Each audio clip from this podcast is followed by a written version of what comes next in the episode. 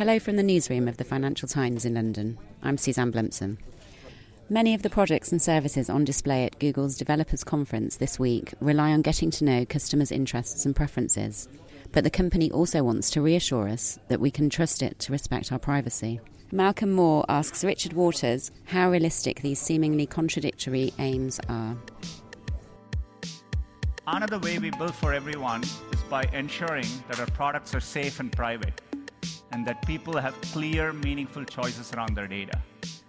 We strongly believe that privacy and security are for everyone, not just a few. That was Sundar Pichai, Google's chief executive, emphasizing the importance of privacy for all those who use its products.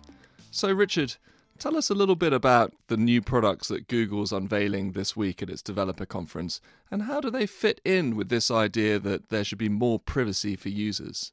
Well, so no surprise that AI which has been front and center now for Google for you know two or three years, is really playing the major part in most of its new products and services, and uh, it's very much been the story this week. You know, I think one of the interesting things, by the way, is that Google is making promises now of things that in some cases aren't quite ready to ship.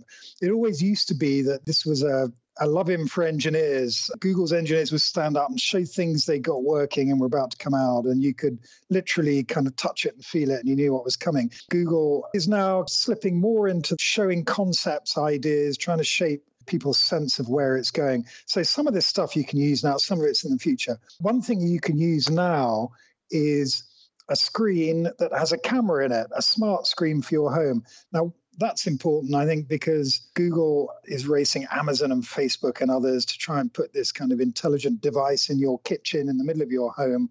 They've avoided a camera before. Now they've stuck a camera on it. The camera can look at you and recognize you and start to interact with you more naturally. So that's one kind of idea where AI plays a part. And I think the other, and this is slightly longer range, is Google's Assistant, which is in many ways its most strategically important service. This is the intelligent agent that's meant to sit in everything and help you through your life. The intelligent agent is going to learn a lot more about you.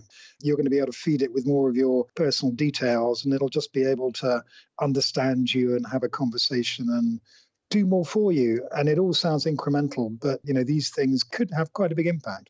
But hang on, that sounds a little bit like Google's going to know even more about me and my life's going to be even less private. What about this privacy that Mr. Pichai is talking about? Well, there's the trade off. I think what we have to realize is that just about everything Google is doing now depends on sucking up more of your data, or at least you giving it access to more parts of your life. And, you know, part of this is AI. Machine learning which is the main technique in AI these days, relies on being able to train algorithms using an awful lot of data and then giving those algorithms access to as much information about you as they can get so that they can then advise you and help you and make decisions for you. So there's a really deep level of trust needed here. At the same time, no surprise that it's talking about these new services, Google is also saying, look, we've got all these extra privacy controls and protections for you. Trust us. And uh, for a big tech company right now to stand up and say, trust us, is obviously going to be a real show me moment. Right. Um, well, they're all sort of saying trust us, aren't they? Because, you know, we're hearing a sort of similar tune from Facebook and Apple and Microsoft about how they're all very concerned with privacy now. Do you think we should? Does Google deserve our trust? And what's it doing to earn our trust? Well, Google's calculation here is that it's in a different position to Facebook.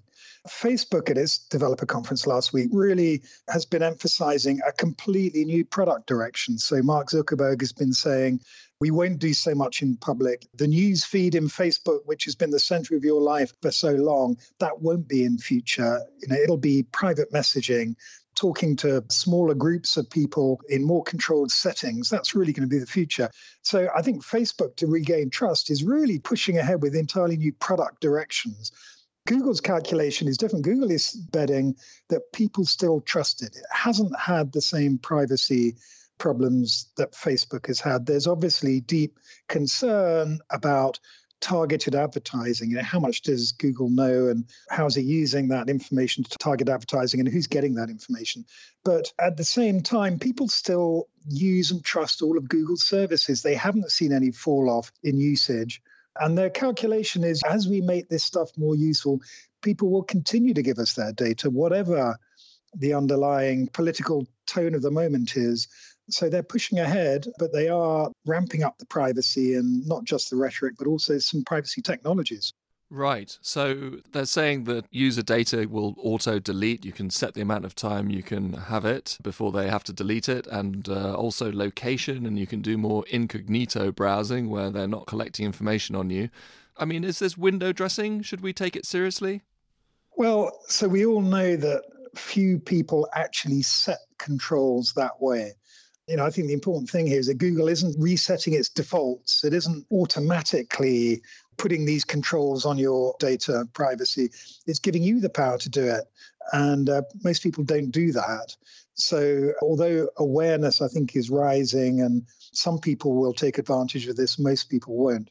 So, I think a degree of skepticism is really in order here because the bigger picture is that Google's business model depends on massive data collection this will affect things around the edges, but it's not going to change the real core of its business. And so I think there will quite rightly be, and there have been complaints from privacy experts who say, you know, what's the difference?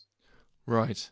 Now, the second thing that he talked a little bit about was this idea of AI happening on the device rather than data being uploaded to the cloud for AI to occur. What do you think of that? Well, I think this is a really promising direction, and I think it's absolutely necessary for two reasons. I mean, one is simply that in the AI future we're all heading towards, there is going to be so much data collected, and we're going to want to be able to use it and access it and apply it so rapidly that channeling it all to these vast data centers that the internet companies run and then processing it all there and then funneling the results back to handsets is just going to be very burdensome and slow, even with high speed networks. So, you know, in many ways, Google's engineers are driven by convenience. They want something to work just much faster. And so they can design algorithms, which they're now doing, that can run on a handset rather than demanding a server in a data center. They can just make life much more efficient. So this technology has only really started to become practical in the last six months to a year. They're starting to push it onto handsets. Now, of course, the byproduct of that is that a lot of your data can sit on your phone or whatever it is. Uh, it doesn't go to Google. Google doesn't see it. So I think this is a model of computing that we should all welcome. However, Google hasn't really said what its goals are here. How much data will it keep private? How much will it ship to the data center?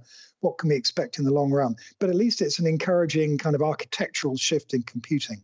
One of the things that Google talked about was building in some sort of ad blocker into Chrome, its web browser, so that cookies wouldn't be able to track people as they browse.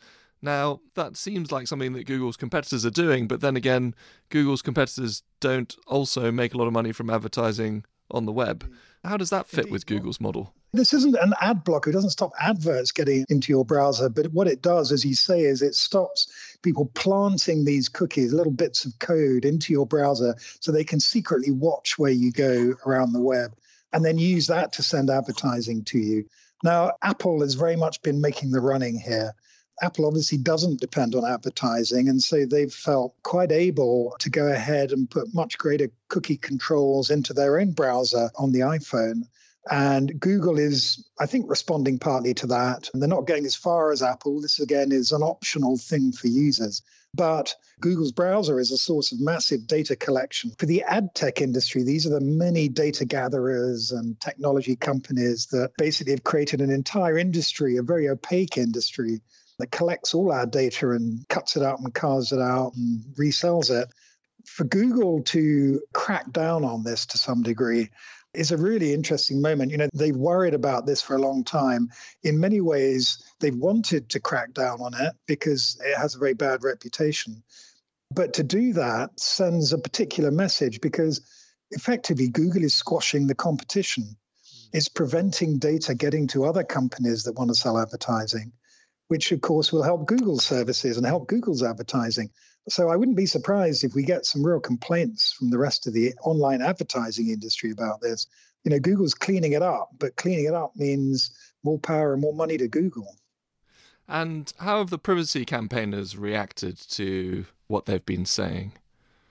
Well, I don't think anyone's going to cut Google much slack at the moment.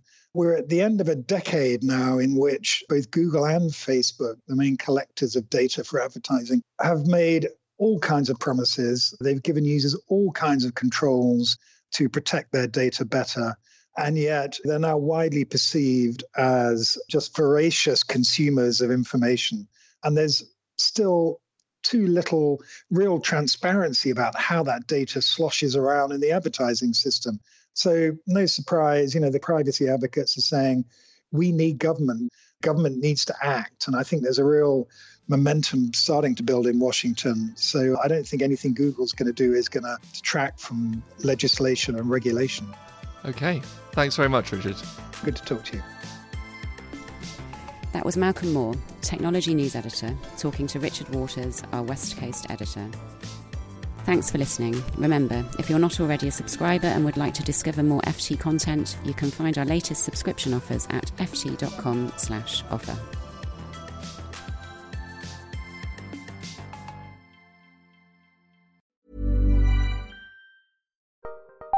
Join Capital Group CEO Mike Gitlin for a new edition of the Capital Ideas podcast. In unscripted conversations with investment professionals, you'll hear real stories about successes and lessons learned, informed by decades of investment experience. It's your look inside one of the world's largest asset managers. New episodes are available monthly. Subscribe wherever you get your podcasts. Invest 30 minutes in an episode today. Published by American Funds Distributors, Inc.